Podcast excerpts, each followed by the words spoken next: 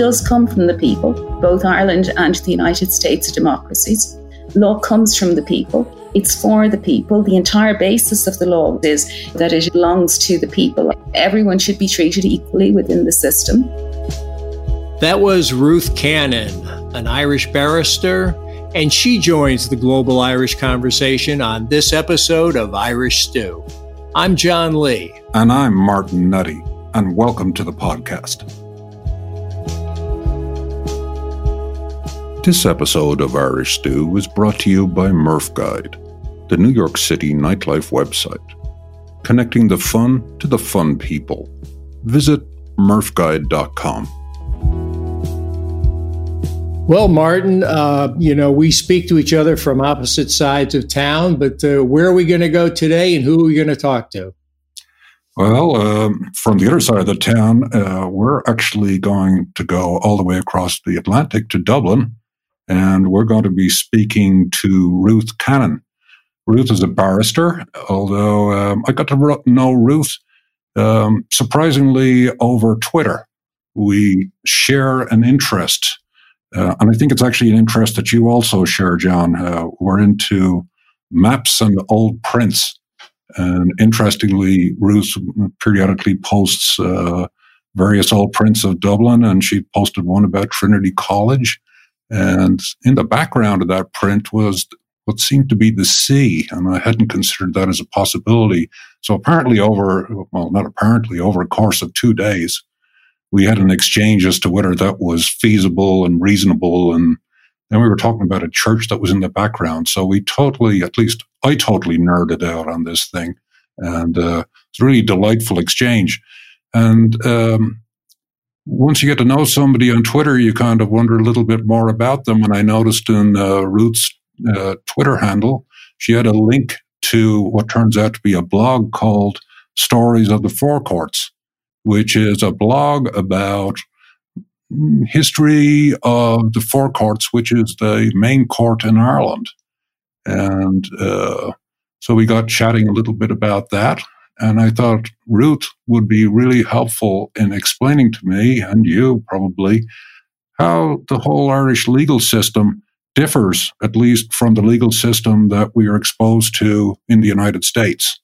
So, without further ado, I'd like to welcome Ruth onto Irish Stew. We're delighted to have you, Ruth. Delighted to be here. Thank you, Martin and John. Welcome, Ruth. Thank you. So, um, also, by way of introduction, I, I should have mentioned that uh, Ruth is a barrister, uh, which is a term that's actually not used uh, in the United States. We, we, we call, we refer a lot of times to people taking the bar. As a matter of fact, my wife is an attorney. Uh, we call them attorneys over here. From what I remember, they're lawyers in Ireland. But a barrister is a type of lawyer, as I understand it. And uh, Ruth, I, I wonder uh, there's also solicitors in Ireland, and I wonder if you could explain the distinction to the uninitiated here. Sure. Um, the big difference, I suppose, is that barristers tend to do the court work. So, um, you know, the process of advocacy, of arguing cases in court, you would usually use barristers for that. You might have some solicitors in the lower courts, in what's known as the district courts here, but in, in most of the higher courts, you'd have barristers to argue the case in court. And because they're arguing cases in court, barristers would usually draft the court documents that are submitted prior to these cases being heard. We, we submit documents known as pleadings, uh, which set out the case in defence, and they would usually be drafted by barristers. And you might also have a specialist counsel in certain areas who perhaps might give advice to solicitors who had more general practices and might require, you know, specialist assistance you turn perhaps to specialist tax lawyers, specialist environmental lawyers, specialist property lawyers to provide that advice if perhaps you were a relatively small solicitor mm-hmm. uh, with a small practice and without access to expert advice within your firm. So, a solicitor, uh, on the other hand, would tend to deal directly with the public and would, you know, the solicitor would be your first port of call. Then, if you if you needed advice, you'd go to the solicitor. For instance, if you were uh, making a will, or if you had a difficulty, you wouldn't go directly to a barrister. But I've probably gone on a little bit further there. So no, no, that's uh, good, Ruth. Yeah. Uh, you know, because uh, my my knowledge of the subject is pretty much limited to Rumpole of the Bailey. That the distinction between the barrister and the solicitor, which I imagine is similar in the UK and Ireland. I'm sure there's some differences, but uh, is there is there anything to those stories that ring true? Well, uh, I think it can be very entertaining and exciting, many court cases, you know. So uh, they're very interesting to watch. Uh, when I was a student, I was lucky enough to study in Trinity College, which is a great institution and it's also not far from the courts. So, you know, every chance I got, I would go down and try and see the cases uh, in the courts, and they're really just fascinating to watch. Uh, so I suppose that that element, um, the Rumpole of the Bailey element, the entertainment factor in court proceedings, is, uh, is very very um, um, real. You know, that's not exaggerated. But obviously, you also have, and maybe what you don't see as much in films or television, you have the human elements. So these are cases in which people's lives are being hugely affected and that. So is perhaps a little bit deeper uh, and there's a more serious element perhaps than you know is portrayed in in in Rumpole. Uh, you know, it's uh, you're affecting the trajectory of people's lives really. Uh, so judges have you know a huge responsibility in that respect. So. Um, you mentioned the fact that you were educated in Trinity College, and I know over the American side, at least for my wife, that the usual kind of, if you will, educational curve that people pass through is they go to college and then from college, they apply to law schools. And then uh, once they finish up law schools, they take a bar exam and that makes them a practicing lawyer. What would be the equivalent in Ireland? Or how does that work? Is it the same kind of thing? You go undergrad? Because undergrad in America, you could study biology and then go straight to law school. I think it's a little different in Ireland. Is that correct? It is. I mean, in Ireland, uh, a lot of people who end up as barristers or solicitors would have gone straight from school into a law degree program, which would usually last about three or four years. And uh, most, if not all, of the courses they take on that program would be law related. So their experience of university would be the experience solely of studying law. But that, that's not invariable. There are many different ways that you can come to law now. And I mean, you could come to law and become a barrister or solicitor having worked in another area for many years. Alternatively, you could do a degree in something else at college and then go on and perhaps, you know, uh, do a course in law afterwards, another degree or a diploma course, and uh, qualify as a barrister or solicitor that way. But I, it probably is true that most barristers or solicitors would have done the law degree program, which means that their university experience would have been largely confined to law. Occasionally, you might do another subject with law. You might do a few business subjects, a few language subjects, but their their university experience would be primarily law related, which of course is very different from the states where you would have a humanities or some other degree first. And uh, I mean, I, I can't decide myself if that's a good or a bad thing. I mean, I, I'm very much in favor of lawyers having, you know, as much life experience as they can in other areas because I think it just it creates a deeper dimension in terms of understanding and dealing with clients. Uh, you you you can um, you can um, get a lot more out of the process for yourself. You know, you can it, it, you can understand it better, and you can also uh, perhaps uh, at least at the beginning you have a slight advantage if you understand other things apart from law because i think you can just bring a deeper dimension though it does even itself out over time.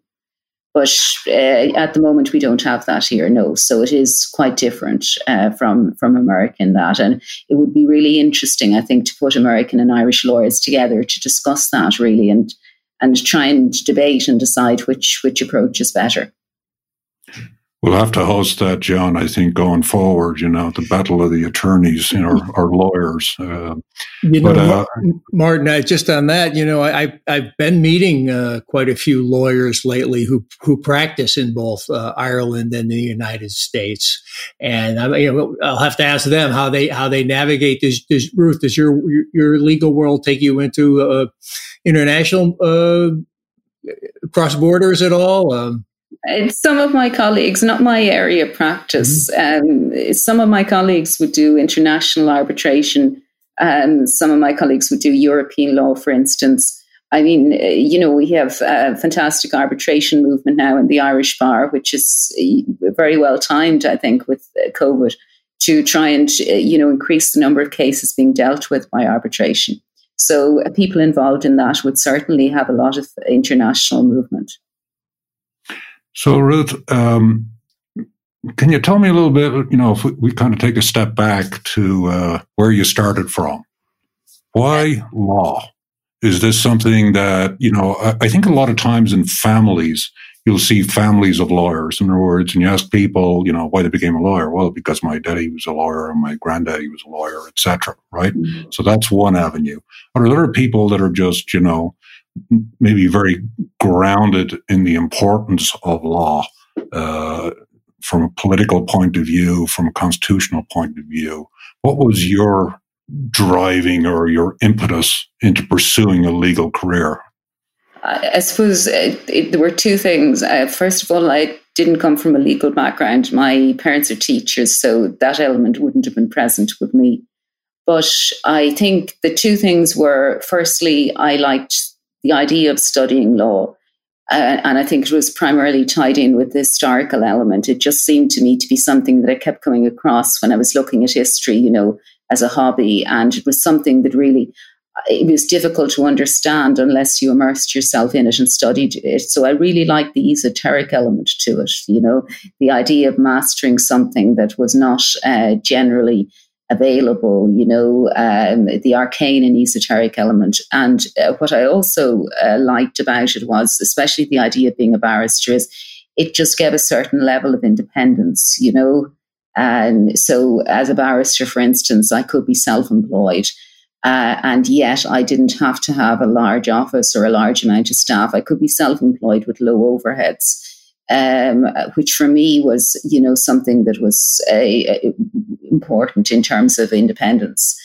Um, financial and other independence. And it was the kind of career as well that would allow me, you know, the ability to teach uh, and write also, which would be difficult in some careers. Mm. So I think all those elements, there was the practical element of what would work for me as a person going forward. And also, I think just, I suppose, what you'd call the spark of excitement, the the, the, the, quickening of the of the the blood that the esoteric and arcane element uh, created, you know, with the buzz. Uh, so I think it was those two things really, and yeah. I, you know, I suppose also, uh, you know, the sense that as a lawyer, you would have a certain level of control in terms of how uh, you navigated your way through society and the future because you would know rules that otherwise could potentially, you know, could trip you up or whatever. So the, the, those three things really uh, were the, the, the, three things together, I think, that led to me studying law. Now, I noticed uh, when I was uh, uh, preparing for our chat, I took a look at your LinkedIn profile and saw that obviously you went to Trinity, but then you fetched up in Oxford after that. So uh, can you talk a little bit about that transition? Uh, yeah, and, and uh, you went there and how that fit into your your overall picture. Well, I was lucky enough to be offered a place on the um, BCL, which is a taught master's course that Oxford offers. It's, it's a one year taught master's course. And you take a number of, of, of, law subjects and you know you're examined in them at the end of the year. You don't do a thesis as such, it's a purely taught master's. But and you get a lot of people from all over the world uh, choose to do it, you know. So you get to, to meet a lot of people from other countries who'll be going back to those countries and probably working and working quite a high level in law in those countries. And I think you get to be taught by uh, fantastic academics um, who are really skilled in their in their their areas of expertise. Although, in fairness, I mean, I had fantastic academics in Trinity College as well. Uh, so I was very lucky. But, you know, I got to build on that further in Oxford. Uh, so uh, that's uh, what you do. And uh, when you're at Oxford, you, you would attend classes and you'd be under the academic supervision of the law faculty. But you would uh, live in uh, college. There's a number of colleges, different colleges in Oxford, most of them quite old. So you would live within the college and you would have some tutoring work from from law lecturers who were based within that college, and you would also, uh, you know, uh, dine in the college, you'd be fed in the college, your living accommodation, there would be social life in the college, and then there would be also a social life within the law faculty generally. So, a very interesting experience. I was at Lincoln College, which is a lovely college, and um, it also had a very good, um, a very good cook, which was nice. I, am not really a foodie myself, but it was nice, you know, because uh, a very good way to meet people because everyone wanted to dine at Lincoln College, you know. So you, you know, you you could offer them an, an invitation to dinner, and you knew they'd accept. So, so that was nice. Uh, it was a very good experience uh, in terms of meeting a variety of, of people from all over the world. And uh, there were some lovely people from Ireland over with me. And, uh, you know, that was really nice as well to have. I had the best of both worlds because I got to meet, uh, you know, uh, people from abroad. And, you know, at the same time, I had people from Ireland there with me. So that, that was a lovely experience. Ruth, I, this is something new. I had not heard about the English university system, their fine cuisine, so we'll have to explore that further. I guess in, in, in some occasions, uh, you know, look, you, I love that phrase of uh, the uh, arcane and esoteric. It almost sounds like something from witchcraft.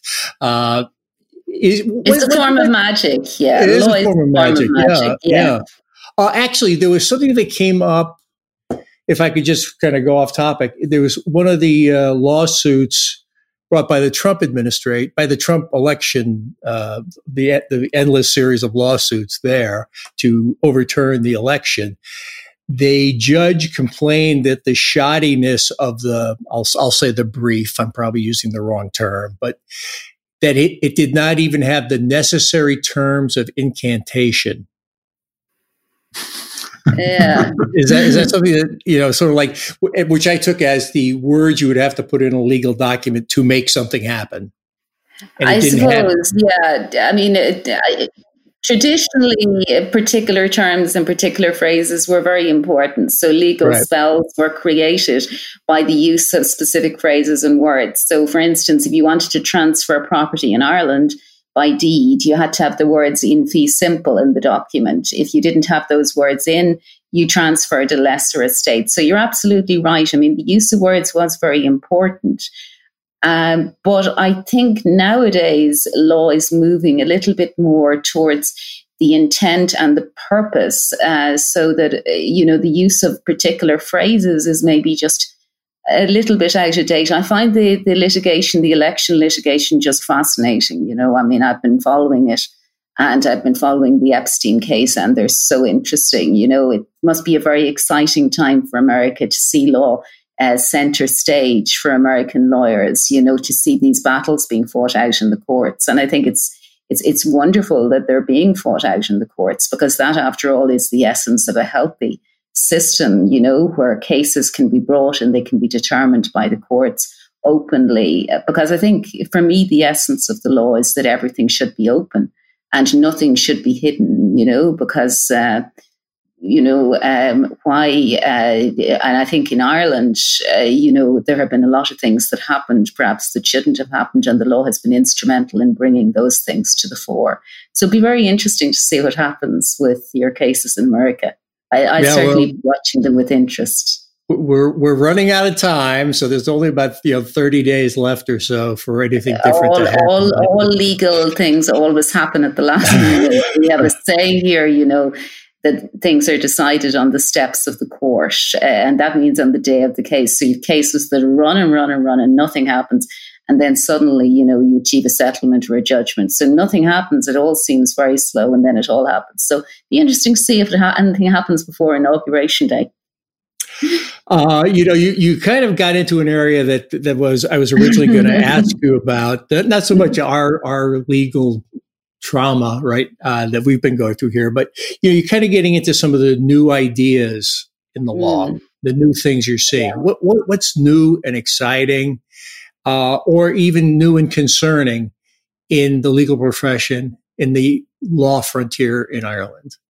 Well, I, I think there, there, I think the law in Ireland is going through a fantastic process at the moment because what we have, and I think it's probably true worldwide, is we have a far better educated public than we ever had in the past. So, in the 19th century stories that I wrote about, you know, you have a very small uh, group of people, perhaps, who are defining the law, and they're quite a closed class. And most of the people who come into the courts as litigants are completely confused and they don't understand anything about the process.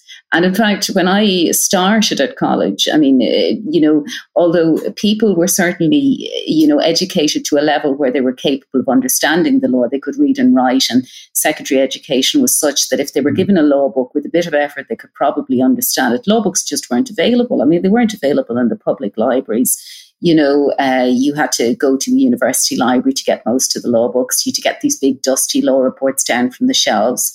Um, and now, I mean, you can just click, and I mean, I can teach my students. I can tell them, you know, and they can click on their computer and they can get all the law reports and read them. And what has amazed me really in terms of the teaching is that since stuff has become available, it's amazing how easy, you know, how quickly my students pick up stuff. Like people who would never have studied law can, uh, you know, I can, I, I can, I can give them something to read, and you know, you'd think you can never get their heads around that judgment for the next tutorial, and they can. It's extraordinary.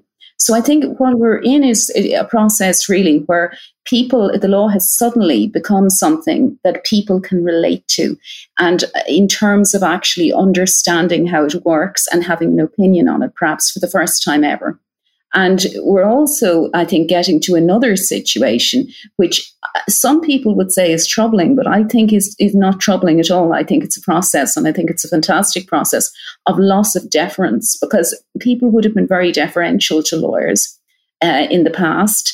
And now uh, it's kind of swung to the other extreme, and people are kind of very cynical and skeptical of them. And I hope that an accommodation can be reached where, you know, um, it, there is mutual respect uh, for one another. And the disempowerment, I think, that people felt in relation to law in the past and that carries over really in the resentment of lawyers today can be uh, dispelled because. You know, law does come from the people. I mean, both Ireland and the United States are democracies. Law comes from the people. It's for the people. The entire basis of the law in both jurisdictions is, you know, that it belongs to the people of the of the jurisdiction in question. So it, it should be accessible to people. And, uh, you know, uh, everyone should be treated equally within the system. And we should also be prepared to understand that with the process of change, you know, things happen that may unsettle us at first. And uh, at the same time, we have to kind of approach change positively and be open to it, you know, because, uh, it, you know, so I think it's a very exciting time. And I see the future in entirely positive terms as far as law goes, you know. I, I'm, I'm glad to be around for it. Interesting. It's kind of interesting. You mention, let's say, the naivete or let's call it ignorance that people would have had of the legal process in times past. Uh, my one and only trip to the Four Courts within the actual building itself, uh, I had a friend who was in some trouble and he had to go uh, for a hearing. And I was fascinated as a 19 year old to actually go into the courtroom and see all these bewigged uh, barristers in action along with the judge. Um, I do remember there, there, was a variety of cases being presented, and uh, one rather inebriated gentleman was testifying on behalf of his son that uh, was accused of battery and referred to the justice as Your Majesty um, which is, is still something that kind of resonates with me. But that, that aside, uh, I just want to kind of step back a little bit and talk about um, you went to Oxford, but then obviously you chose to return to Ireland. I'm assuming that was part of the master plan. But at that point in time, even with all these qualifications, with a degree in law from Trinity, a master's degree from um, Oxford, at this point, you're still not a barrister, right? Because there's additional hurdles that have to be jumped. Are you a solicitor at this point, or where do you stand in the legal profession? I'm just somebody with a law degree. So when I mm-hmm. returned from Oxford, I was studying at King's Inns, which is the Honourable Society of King's Inns in Dublin, where the barristers train for two years. And uh, during that time as well, I was doing a little bit of teaching because I knew, you know, I had supported myself on scholarships. My parents have been very good, but I didn't want, obviously, to impose on them too much financially. So I'd been supporting myself with scholarships through uh, Trinity and through Oxford. Uh, the Chevening um, uh, Foundation, the British Council, uh, gave me a scholarship to Oxford, which was great.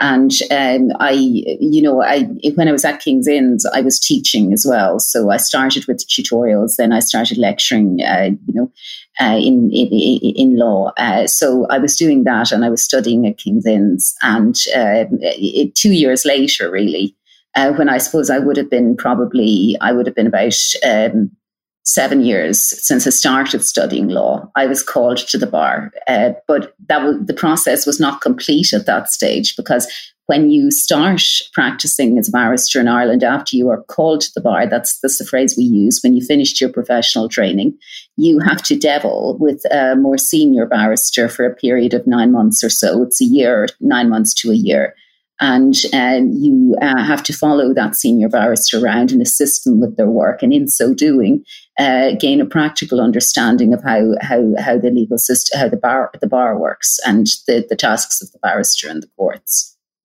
So it was, I suppose, probably eight years before I had my my first case on my own, you know, from starting law, which is a long time. Uh, but then I was very young when I started. I was 16 when I went to college. So you know, uh, I might have been mature enough before then, but it is a long process.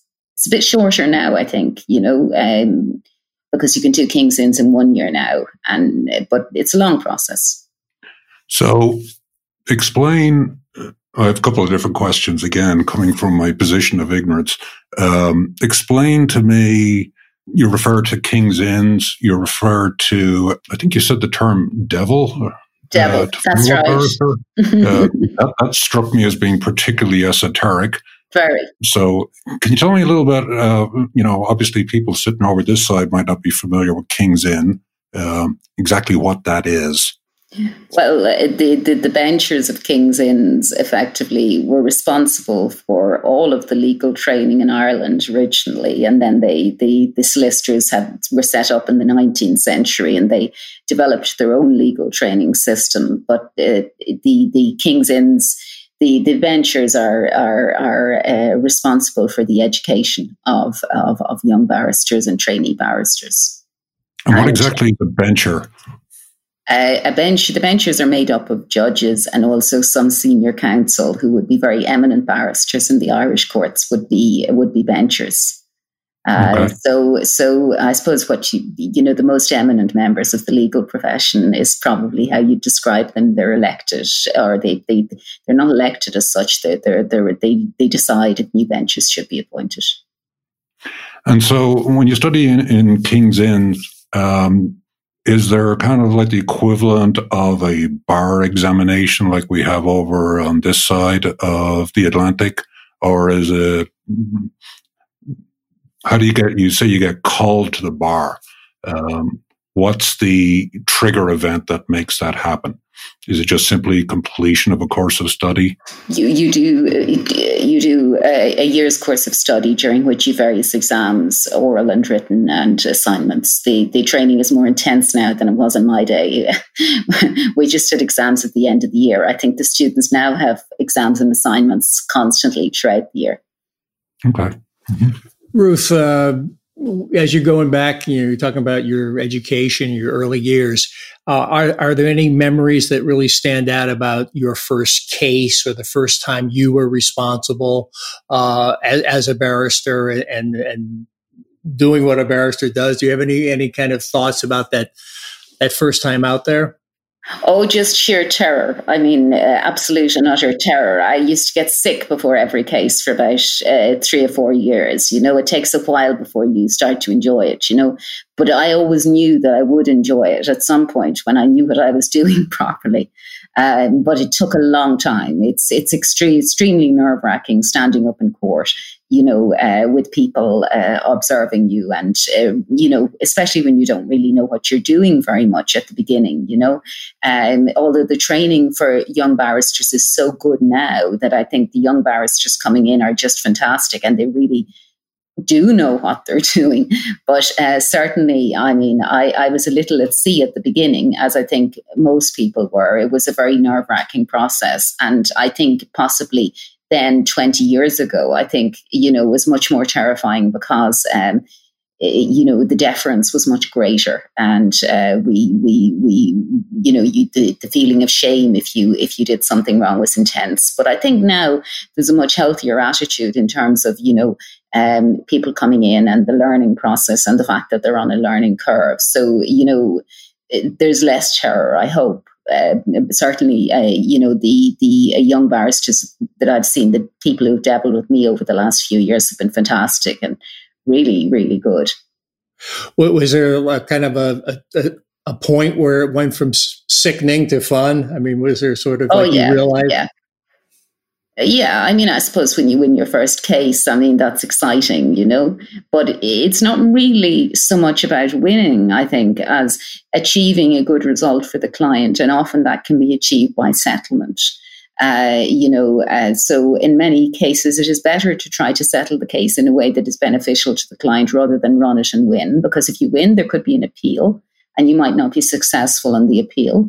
And also in a settlement, you know, you can achieve things which are outside the scope of what the court can actually order often. You know, and also, particularly if, say, if the parties are neighbours or family members, a settlement can much be a much healthier resolution of the dispute than, uh, you know, uh, triumphant victory for you, but possibly something that might have, you know, negative repercussions for your client going forward in terms of their relationship with those persons. So yeah, it is very exciting when you're winning your first case, you know. But it, I think what what really satisfies me is, you know, uh, when I know that the the client is satisfied with what I've done, that the client appreciates that I've done a good job. That that to me is the real satisfaction. You know, um, what you said earlier about the cases being decided on the courthouse steps or, or, or, something, you know, the cases being settled on the steps, whatever your term was there. Uh, you know, I've served on American juries and you're often uh, waiting out in the hallway, the, uh, the pool, and they're going to select 12 people out of that pool. There's 50, 70 of you perhaps, and you're waiting in the hallway to go in to hear, I guess it's called the voir dire process yeah. And then a half hour later, somebody will come out and say, you can go. They've, it's been settled. So, you know, like with the potential jurors lined up outside the door, things were still going on and they were able to come to a settlement without going to trial. Yeah, I mean, I, I think sometimes, you know, I think sometimes just the act of seeing the other side can put things in perspective. You know, you see them, you feel worried, they look worried. You know, they're human too. Then I think sometimes people are just nervous of testifying, and you know, they they do anything rather than get up and give evidence. And you know, but I think uh, it's more than just that. It's more than terror. I actually think that human beings, you know, when they see their opponent, often they realize, you know, that the, there there there is room for a compromise. That you know, the person that they built up in their mind, perhaps as as as, as some kind of monster is actually you know uh, somebody who who who uh, is not quite as bad as they thought. And then I think perhaps common sense prevails. I think a lot of the law is just about common sense, which is why you know it's it's it's so wonderful. I think that it's it's accessible to people because uh, you know it, there's a lot in it. I think in the law that resonates with anyone, whether they've legal background, whether they've legal experience. You know, I I. I I um, took, uh, you know, when people hear I'm a lawyer, they often ask me legal questions and I talk about them with them. And certainly Irish people, anyway, you know, they've an innate understanding of common sense and justice and how it works, you know. Uh, mm. So there, it's wonderful, you know, just to see more information exchange, and uh, uh, you know, hopefully Irish people can realise that we have a very rich uh, legal history that belongs to everyone in Ireland, you know, uh, rather than a division, and that you know, the law is something which is is is accessible now and will become more and more accessible to people so that any division between lawyers and the public is something that will no longer exist. I, I really hope that happens, and I believe certainly in Ireland um, it, it, it, it will happen. Just before we kind of move on to the next section, I, I figure I just have to come back to the arcane and the old and uh, to get a clarification on deviling with a lawyer. Where exactly does that come from? I'm assuming it means to shadow or be taught by or something like that. But do you have any sense of that? Well, the origins of it are somewhat murky, as you might expect from a term like devil. But uh, it, it, there is a term printer's devil, and it may be related to that. It, it, tends to be used in Ireland more than in England. They tend to use the term pupil in England.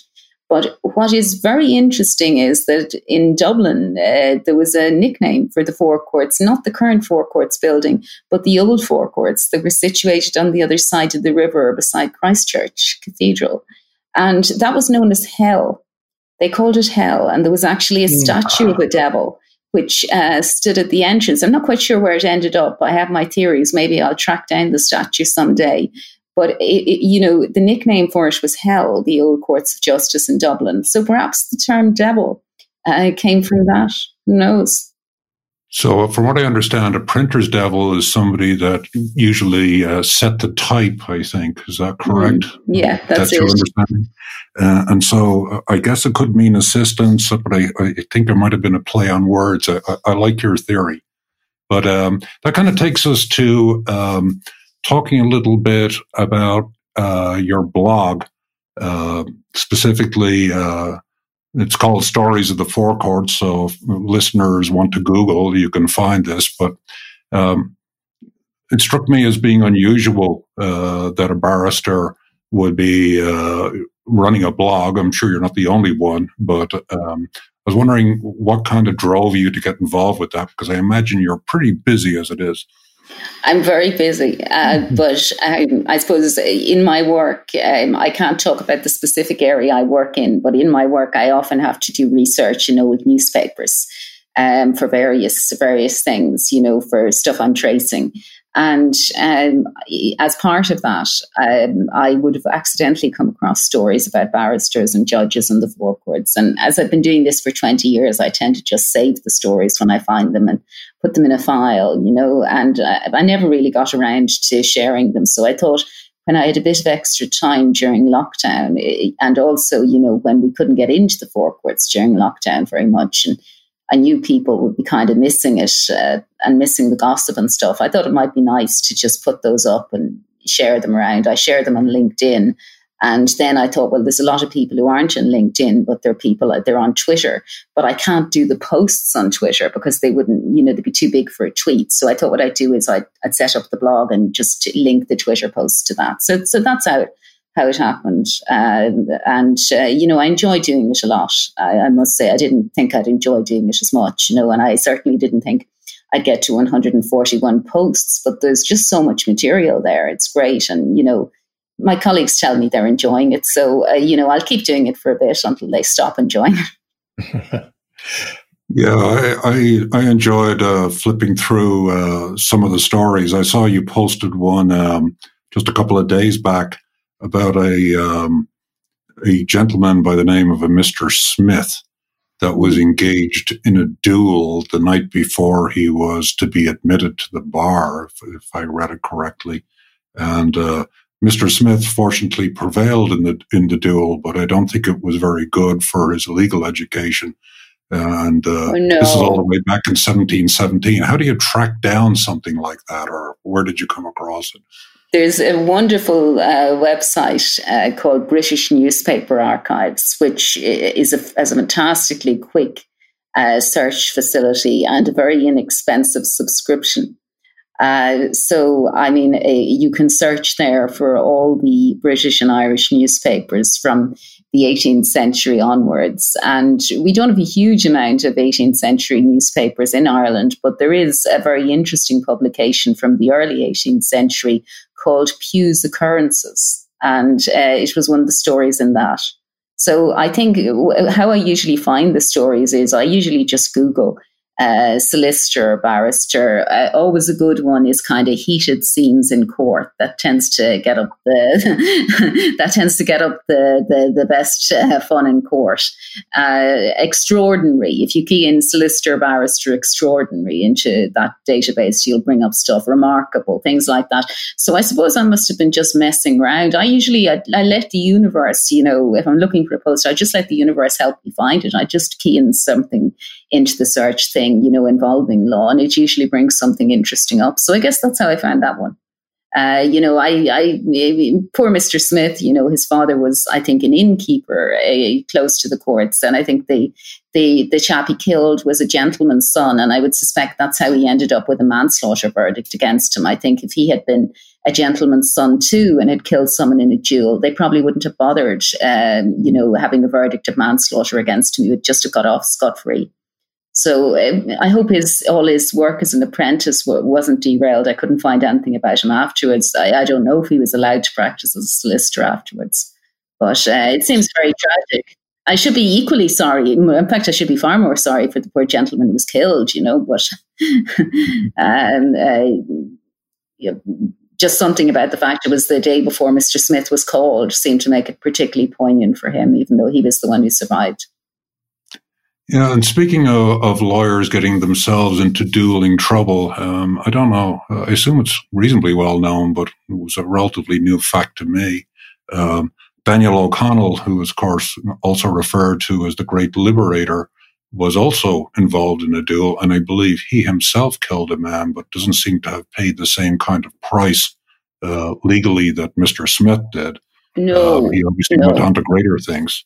Well, I think he really regretted it, and I think he paid the the man's widow a pension for the rest of her life, or paid her money, looked after her financially.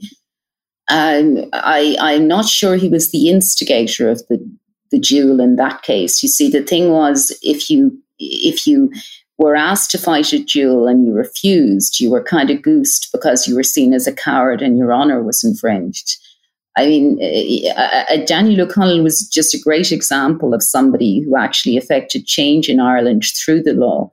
He, he was one of the first Catholic barristers, and uh, there was a huge amount of prejudice against Catholics um, in the early 18th century. And, uh, you know, it's to the credit of the Irish bar that it, you know, accepted Catholics and that they became part of the bar and, you know, uh, eventually, before long, they were would, were judges as well in senior counsel, and I think Daniel O'Connell was part of that. So it was a, a good example, I suppose, of political. She's a good example of political change being affected by the courts rather than by riots and so forth. So uh, that's interesting in the context of uh, your situation in the states at the moment. Uh, that's a really interesting perspective, Ruth. Um, the first the first blog post of yours that I looked at, I love the look of the uh, blog and you know great uh, illustrations all throughout, so it kind of pulls you right through. Uh, but was and I think it fits in with what's come up in our conversation a few times here in terms of language. The sort of you share stories of the shocking. Uh, uh, evidence of vernacular and slang being used in the courtroom. Words, you know, things like turning up, good golly, Jehoshaphat, and then even American slang, double cross, give them the works that were cropping up to the chagrin of the legal system. that was a great, a great story. Any, any other uh, observations from that one? I, I, suppose it goes back to what you said, which is very interesting. And I'm going to have a long think about that, about the use of words as incantations. And I suppose the thing is that incantations too can change with time and words can change with time. So, I mean, I, the 19th century was a big adjustment because you had the popular press and then you had the use of slang in the popular press. And then you had the movies in the early 19th century. So you get the American movie slang coming in. There was a big discussion by a judge about what a mug meant, you know, saying someone was a mug, which of course would come from America and the movies. Uh, so, I mean, word, you know, the law is kind of magic and legal language and language used in the courtroom is almost like a spell. But I, I don't know, maybe spells don't change as much as language, but certainly the language of the courts does change over time. And, uh, you know, in Ireland, uh, the composition of the legal profession would sim- similarly have changed over time. So it's constant adaptation, really. I mean, it, the, the, the, the, uh, fact that we wear a very, uh, uh, you know, a costume that has been worn for centuries almost conceals the fact that the law and the legal profession is extremely adaptable and receptive to change. And in fact, has been changing almost hidden behind the things that appear static. You know, it has constantly been changing and adapting. But, uh, you know, there is always at the point of that change, there are, people, there are concerns and there is reaction to the change and criticism of the change. So, uh, you know, I think that the, the, the, post you mentioned illustrates that. Yeah, it struck me. The sense I took from that is is almost like, uh, let's say, certain justices found it offensive this, you know, newfang- uh, newfangled language being introduced into the court instead of, you know, proper language. Uh, and certainly, you know, I was often berated uh, in my earlier days for use of slang. But um, it was interesting. You, you kind of referred to the fact of the kind of dress that's required in court. Now, I also saw a post that you had about uh, uh, the wig maker of Arran Quay. Yeah. And I, I, understand that wigs are no longer required in Irish court, but they were certainly there in the 1980s. Um, and it, my recollection of that was being surprised that it existed in Ireland because I always associate the wigs with British law and British justice, and you know. Yeah, they, yeah, yeah. No, no, no. Mm-hmm. That's that's fascinating. And in fact, there was a discussion, I think, in, about whether or not the the the uh, garments of lawyers should change around 1922 when uh, you know we we got our independence. But uh, the the um, the the system there was very little change in the actual structure of the legal system. Uh, you know, uh, with the Irish Free State, and that we didn't really get significant, you know, in terms of the day to day operation of the courts. I mean, sure, we had a constitution of the Irish Free State. We were independent. We had a much greater degree of sovereignty, but the actual structure of the courts didn't change that much, and the uniform didn't change that much. Uh, the composition of the bar did change hugely, though, because we lost obviously the the, the Northern Ireland bar, and then a lot of uh, barristers left and went to England as well. So we we had a much smaller uh, bar with a much higher percentage of Catholics than previously, and a lot of the traditions were lost as part of that, which was uh, you know sad in a way, but part of the process of change. But it's nice to remember them now. Uh, but I've I've kind of gone off track of it. So if you could just direct me back, your question was uh, you were surprised, I think, that the that we were still wearing the wigs. Um, I think it's partly the beauty of the wigs. You know, I mean, they're they're they're they're incredibly picturesque. You know, when you see a lot of barristers together, the, the black gowns and the wigs in the actual Four Courts, it's it's it's really a visual feast. You know, uh, like some kind of exotic animals uh, with plumage, but uh, I mean, the difficulty is, I think, that that that the wig tended to separate uh, barristers from the public, and you know, to create a, a division really uh, from between the law and the public. And also, you know, they were hot to wear in summer, and you had to remember to carry them around. And I, I was, they were still in when I started in 1999. I was obviously losing mine. So, um, you know, uh, I think they uh, they are still used in, in criminal cases or certain criminal cases, but they, they wouldn't be worn that often in the civil courts now. I mean, they're optional. You can wear them if you want to.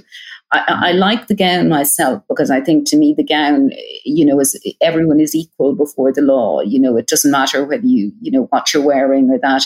You don't get judged on what you're wearing. You just have the gown over it and you put on the garment of the law and uh, that. So I think it's kind of a respectful, uh, a respectful thing to wear the gown. And I don't think it, it, I don't think the, the public, you know, find it quite as intimidating or frightening as the wig. I mean, it must have been very frightening to be cross-examined, for instance, by somebody wearing a wig, you know, uh, particularly if you weren't used to the legal system, must have been quite intimidating. So, uh, you know, I mean, I can't say that I would like the wigs to be mandatory again. I, I, like the idea of people having the option, but I, I, I don't think I'd like to lose the gown. I think it's quite handy, you know, because it allows people to find you as well as a barrister. It's it's handy to be able to identify and find other barristers if you're looking for them. Uh, so that that would be my view on the uniform.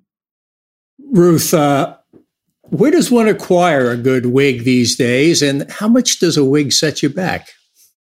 Oh well, I'd say it's probably about six or seven hundred euros now. I mean, I last bought mine in 1999, and I think it was 400 pounds then. So it must be seven or eight hundred euros now. I mean, I, I, I, as far as I remember, people used to come over with the wig and, and sell them to people. I think are English firms who, who, who sell them.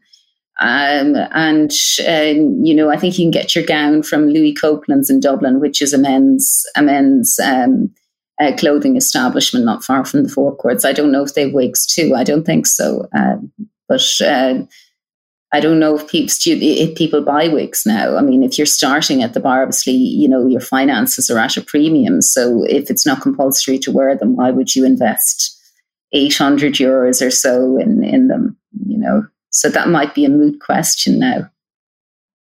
I'm not even sure where my wig is now.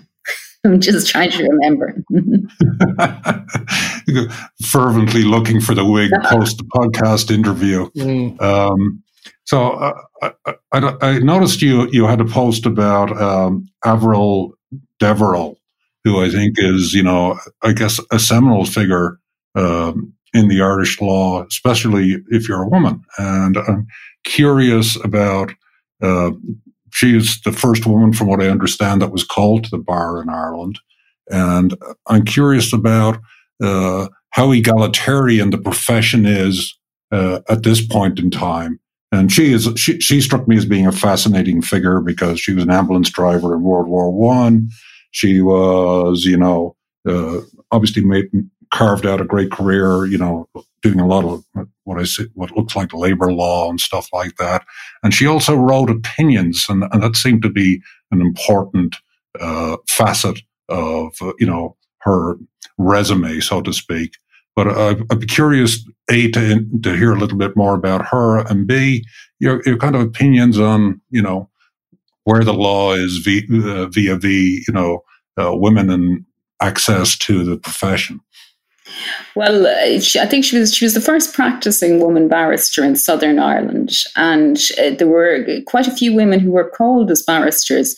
Uh, in the period um, in the period uh, before the Second World War, but not many of them managed to remain in practice. So Averil Deverell was unusual in that she managed to maintain a practice and um, I mean, uh, we're lucky enough, she practiced uh, primarily in Wicklow, um, south of Dublin, and we were lucky enough to have very full reports of some of her cases in the local newspapers in Wicklow. And you can certainly see that she was extremely tenacious in cases while at the same time being respectful to the judge. So she was you know, she she clearly had, um, you know, she clearly had, uh, you know, both determination and considerable practical skills and uh, ability to uh, deal with people and manage people.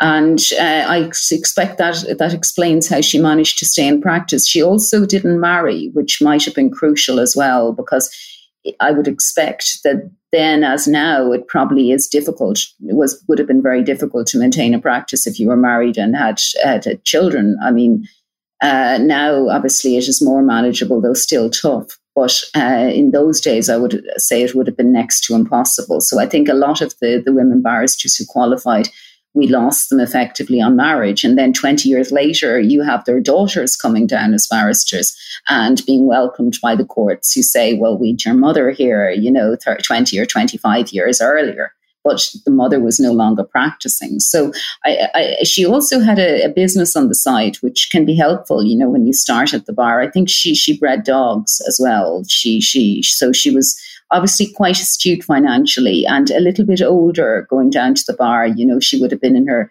her her late twenties, I think. So uh, you know, had that life experience and ability to manage uh, practice, but it.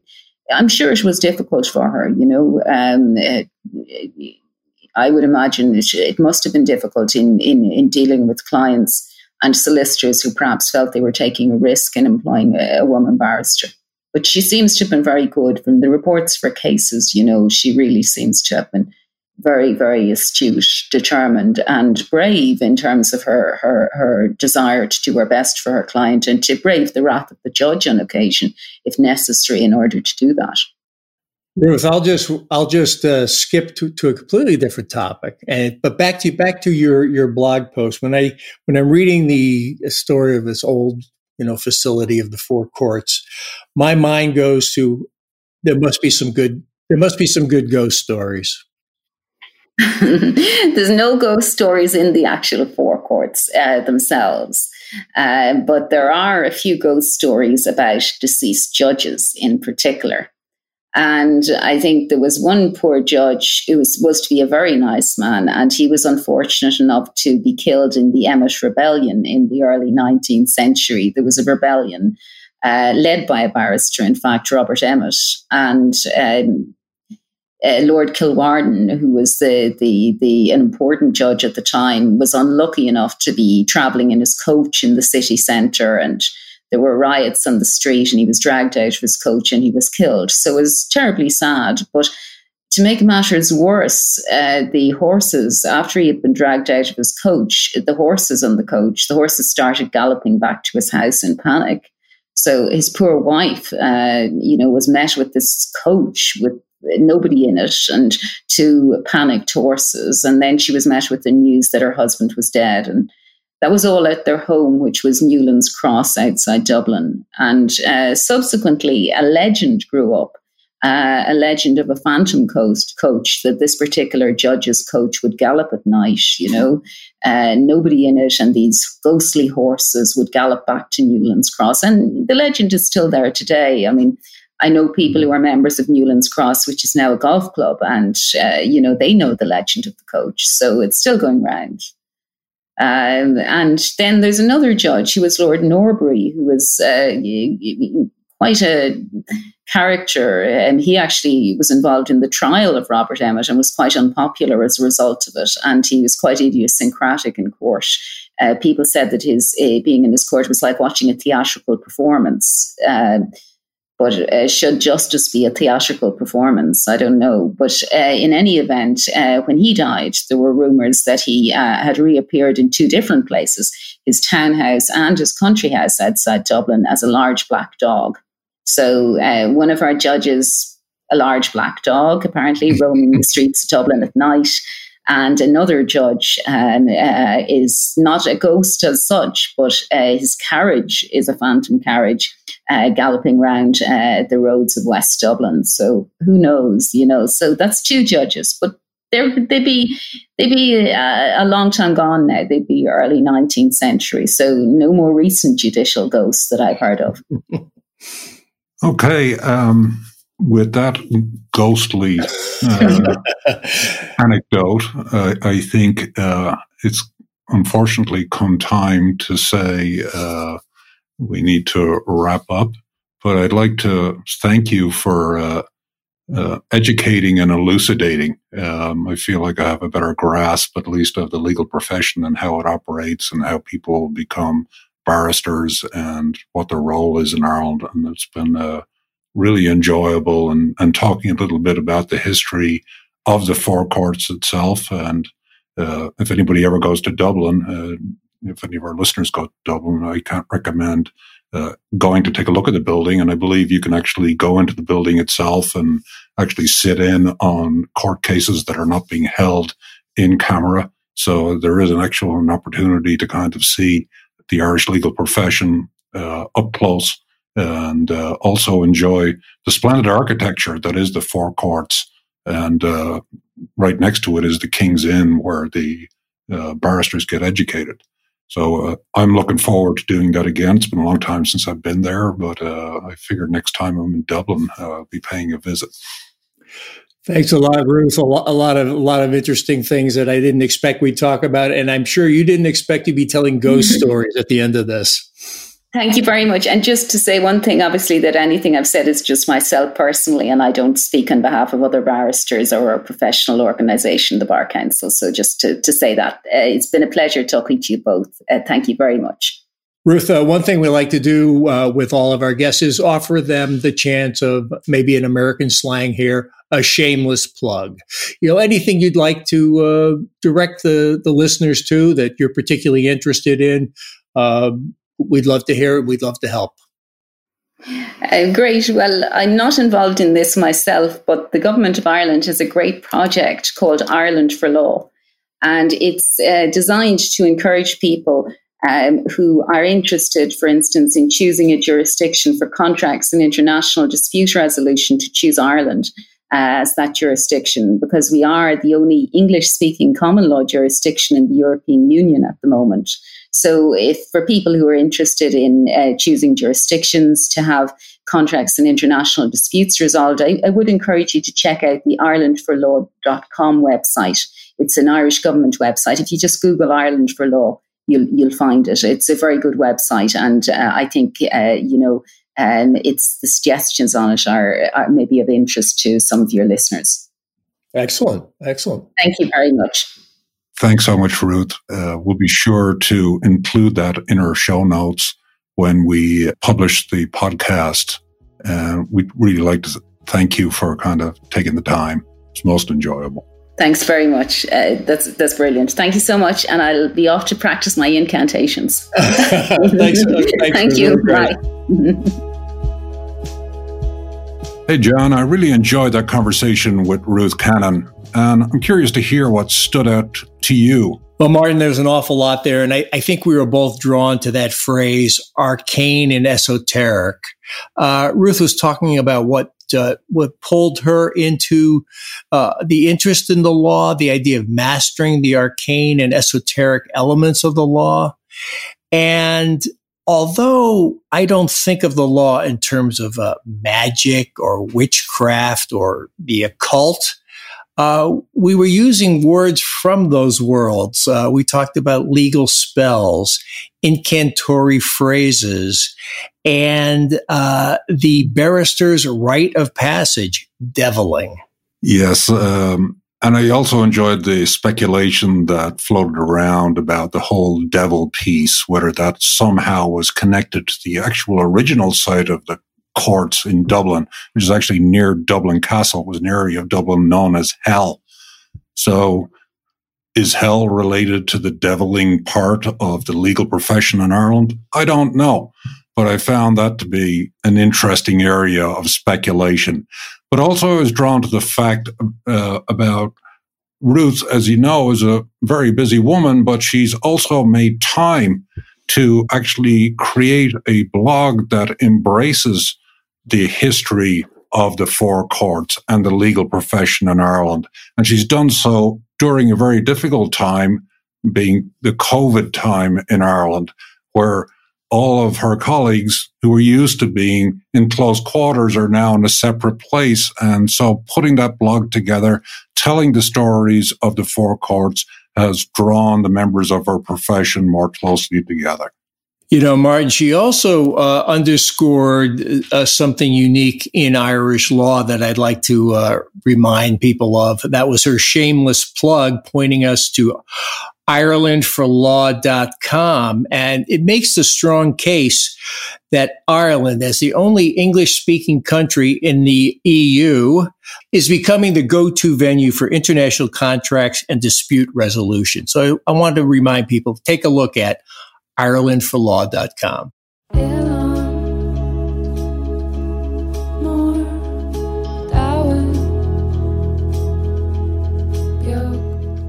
Hey, folks, thanks for listening.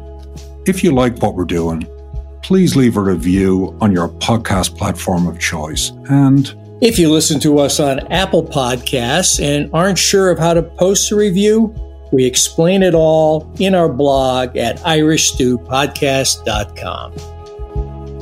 Irish Stew is produced by John Lee, Martin Nutty, and Bill Schultz.